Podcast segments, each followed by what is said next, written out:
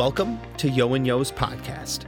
With a century of experience and perspective, we unpack the latest tax, accounting, technology, financial, and advisory topics relevant to you and your business. Listen in as we analyze challenges, explore potential opportunities, and help you find ways to thrive. This is Everyday Business with Yo & Yo. Good morning, everyone, and welcome to today's edition of Everyday Business. My name is Pete Bender, and I'm a principal with Yo & Yo and the leader of our wealth management division.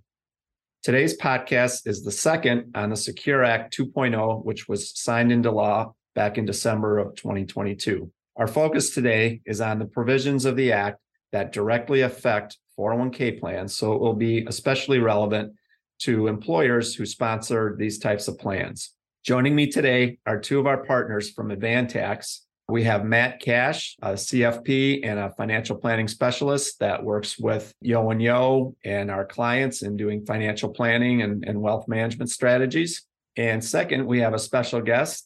We have Kevin Dement from Avantax. Kevin is a retirement plan specialist with Avantax Retirement Plan Services. He handles a lot of the administration and implementing plans and helping our clients find the best use of their plans and the best strategies for their plans to help them benefit their employees and their company. So welcome, Kevin. Hey, good to be here, Pete. Ready to jump in here. We got, like we said, our focus is kind of going to be on things that specifically in the Act that specifically apply to 401k plans. So Kevin's going to cover a lot of these for us here today. And I think we should start off. One of the biggest enhancements in the Act was regarding credits for startup 401k plans. Kevin, can you talk a little bit about those provisions in the Act? Yes, I'd love to. First, the startup credits that they put into the SECURE 2.0 Act really are an enhancement to what was done back in 2020 when SECURE 1.0 went in. What they've enhanced it to do is, in the prior Act, only 50% of the cost could be used as a tax credit. In the new rules, for companies that have less than 50 employees, so 50 employees or less, you can actually now take a tax credit up to 100% of the fees. The same rules from the prior act still apply. So it's still the lesser of $5,000, $250 per employee. But again, instead of being 50% of the cost, it's up to 100% of the cost. But the other neat thing that they added into this SECURE Act 2.0 was a tax credit to companies for their contributions. So how that works, same way as for companies with less than 50 employees, they can get up to $1,000 per employee as a contribution credit. So Pete, how that works is the company allocates a company contribution, and per employee at today's rate is some employee that makes less than $100,000, they're able to get up to $1,000 tax credit. That 100% of the contribution up to $1,000 is staged down over a 5-year process, just as an FYI on that. Those are some great points, Kevin, and really can help reduce the cost for employers that want to start up a new 401k plan. Were there any other provisions in that act that affected those new plans? Yeah, and I actually like what the government did with this change in the regulation. What they're doing is for clients that add a new plan or start up a new plan after the effective date of SECURE 2.1 was signed in, which was on December 29th, those clients now have to add an automatic enrollment provision. So people would be automatically enrolled anywhere from a 3% to a 10% rate. The other thing they need to add into that is what they call contribution escalation. So in essence, employees' deferral rates would go up by 1% every year. They need to go up to 1% to a minimum of 10% or up to a maximum of 15%. You know, I like how the government's really concerned about employees. They want to make sure that they're saving enough for retirement. But within this automatic enrollment provision, if an employee is automatically enrolled and decides they didn't want that, there is a provision in there that allows them to pull back or rescind their contribution within 90 days. So employees do have an out, but I think it's a great provision to help employees save for their personal retirement goals. So to be clear, before plans could put this into their document, it was an option, and now it's going to be required going forward. That's correct. It is required for any new plans that start after December 29th. Technically, the rule doesn't, they don't have to add it until 2025, but you would have to go back retroactively to any plans that were made effective after the act was signed. Hey, Kevin, can you talk a little bit about the coverage for part-time employees in SECURE 2.0? Yeah, this actually has become a little bit of a confusion point. So going back to SECURE Act 1.0, the rule said that any employee that worked 500 or more hours, so anything from 500 to 999 hours in a 3-year consecutive time, would be allowed to enter the plan for deferrals only. So in essence, the first provision comes into play for the year of 2024. So for 2024, anybody that worked 500 hours or more from 21, 22, and 23 will be able to get into the plan for deferrals only. SECURE Act 2.0 changed that to be a 2-year rolling period. So for the 2024 plan year, the 3-year rule applies. 2025 beyond, the 2-year rule applies. So in essence, Matt, people are going to be able to get in sooner for deferrals only, depending on how the plan eligibility is set up. They get in at 500 to 999 hours. As far as the rules related to Roth catch-up contributions, can you talk a little bit about that? Many people are saying it's kind of a big change. Catch-up contributions are always a great way for people to save for their personal retirement goals, right? And they're able to do that today on a pre-tax or Roth basis if the plan allows. The new rules have a salary piece to it. Essentially what it says is anybody that made more than $145,000, and that 145 is indexed in the prior year, their catch-up contribution has to be Roth in the current year. The one couple things about this, though, is it is based on FICA wages. So where I can see a little bit of confusion for a plan sponsor is if you have an employee that worked at one company during the prior year and came to work for you, it's both of their compensations added together. So the $145,000 is on an individual level, not a company level. So it is one thing that I think is going to cause a little bit of confusion for plan sponsors, but essentially you made more than $145,000 in the prior year. Your current year contribution has to be Roth for catch up. And as it's written now, if the plan doesn't allow for Roth catch ups, is there something related to no one being able to contribute?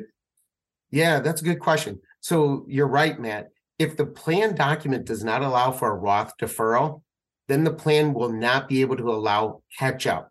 So that people can still defer up to the catch-up limit, but they won't be able to actually make catch-up contributions. So it's really our recommendation. Every plan should allow Roth so you don't run into this. In fact, that's how we design our plans. Every plan has Roth, so they won't be impacted.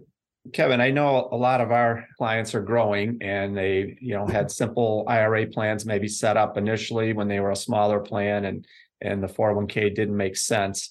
And there's some specific rules if a company wants to transition their plan from a simple to a 401k.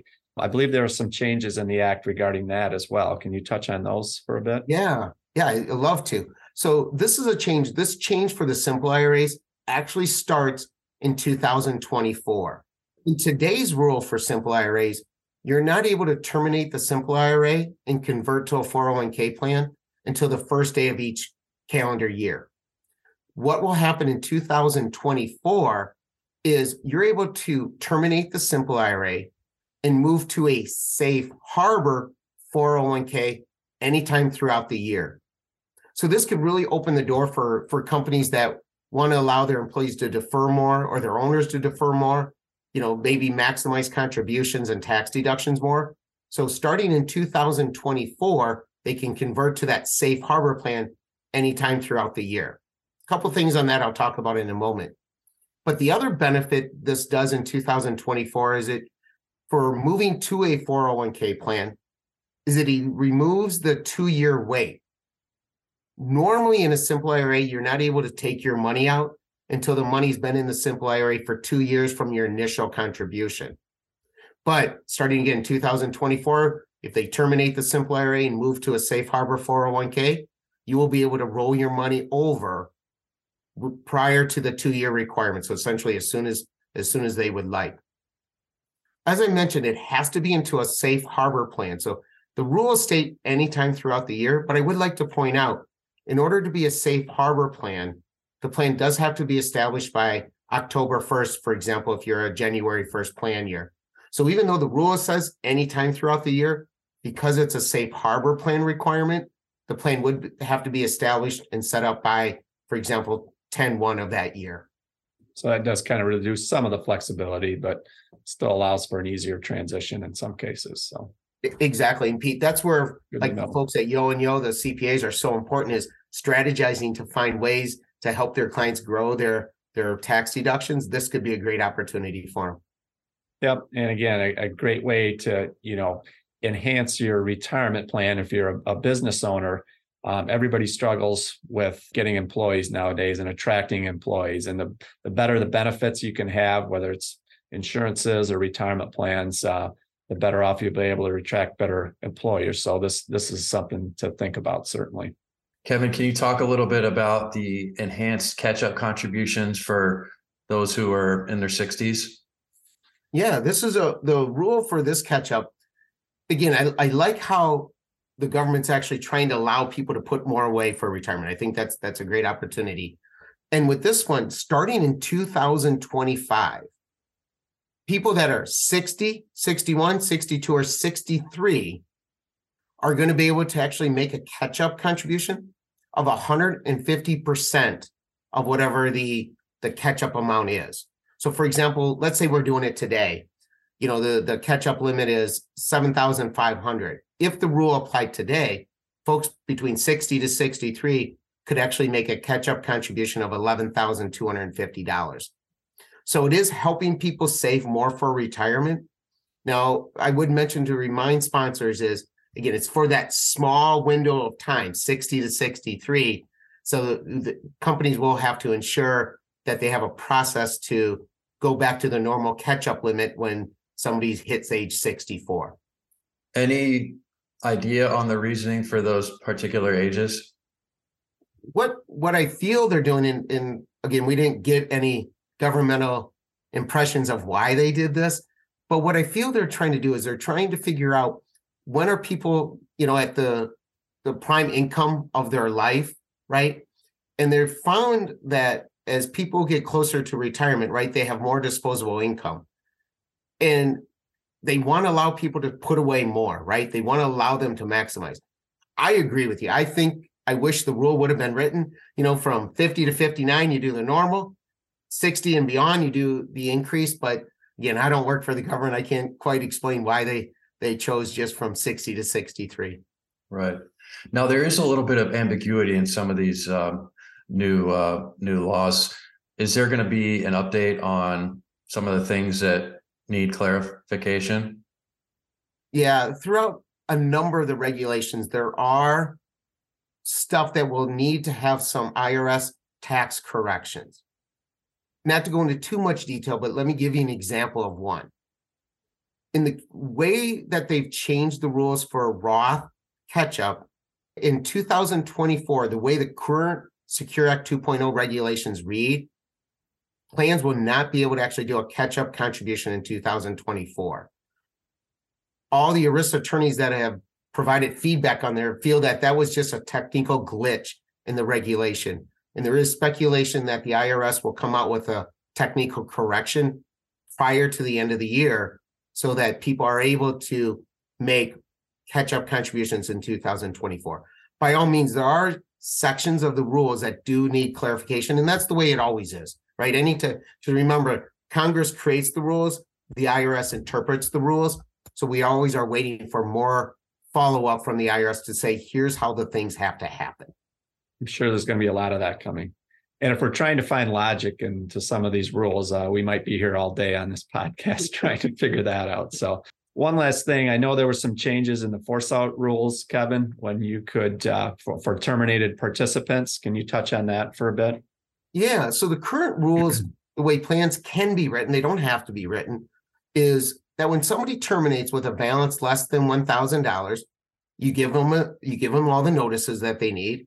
And if they don't make a decision on that notice, you could force their distribution out in cash. The way the current law reads is anybody from 1,000 to 5,000 that terminates with a balance, again, you give them the notice, and if they don't make a decision, that balance could be rolled over to an IRA. What the SECURE Act 2.0 did, effective for plan years or distributions after 12/31/2023, you can now force participants to an IRA that have between 1,000 to 7,000. So what it's done is it really helped clients help clean up their plans, right? Because when employees terminate and leave, many times the sponsor isn't kept aware of where they live. So it does put an added burden on the sponsor. Because when people are terminated with a balance, the sponsor is still required to provide them annual notices, give them statements, provide them the fee disclosure rules. There's a number of things that have to happen. Well, if you're trying to keep track of terminated people, that could become an administrative burden. So by raising the rate to 7,000, I do feel that's a good thing to help keep plans more clean and take responsibility and risk off of your plan sponsors. Kevin, would you say that this new legislation just makes it attractive for startup plans to, be enacted? I definitely do. As I mentioned in the very beginning, the ability for the tax credits really helps a sponsor provide, realize they can afford to provide a retirement plan. It's not uncommon for small businesses to say, I just can't afford it. But by them giving a tax credit on the fees and that, up to $1,000 contribution tax credit, which again lasts for 5 years and is phased down a little bit over 5 years, that could just really open the door for companies to realize they could retire, provide a retirement plan and help their employees save for their personal retirement goals. Right. Because a common hurdle you see now is, like you said, it's too expensive, but this sort of reduces that administrative burden. It really helps them manage the cost for the administration and the investment management of the plan. Yeah, absolutely. Between the tax deductions that they're able to get and the write-offs and the credits, it sometimes is almost a wash. So something, everyone needs to look into. So I think we're about out of time for today. Kevin provided a lot of great information on these changes in the law that 401k plan sponsors are going to have to deal with in the very near future. So if you have any questions on any of this, please reach out to your CPA at Yo & Yo or myself or Matt or Kevin, and we'd be happy to talk about those for you. You can also go to our website at yoandyo.com and look for information there. Gentlemen, thanks so much for joining us today. Everyone have a great day.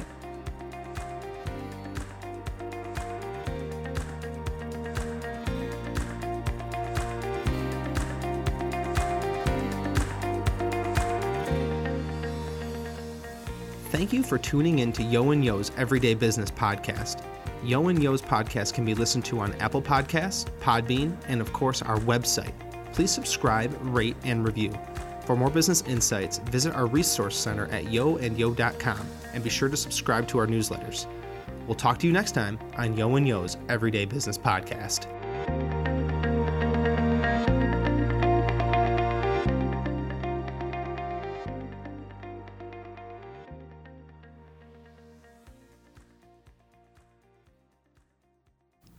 The information provided in this podcast is believed to be valid and accurate on the date it is first published. The views, information, or opinions expressed during the podcast reflect the views of the speakers. This podcast does not constitute tax, accounting, legal, or other business advice or an advisor-client relationship. Before making any decision or taking action, you should consult with a professional regarding your specific circumstances. Investment advisory services are offered through Avantax Planning Partners. Commission-based securities products are offered through Avantax Investment Services, member FINRA, SIPC. Insurance services offered through licensed agents of Avantax Planning Partners, 3200 Olympus Road, Suite 100, Dallas, Texas, 75019. The Avantax entities are independent of and unrelated to Yo & Yo Wealth Management. Peter Bender is an Avantax registered representative. Not all financial professionals are licensed to offer all products or services. Financial planning and investment advisory services require separate licenses. Avantax-affiliated advisors may only conduct business with residents of states for which they are properly registered. Please note that not all of the investments and services mentioned are available in every state. This material is for informational purposes only. It is not intended as investment, tax, or other advice or an offer or solicitation for the purchase or sale of any financial instrument. Indices are unmanaged, represent past performance, do not incur fees or expenses, and cannot be invested into directly.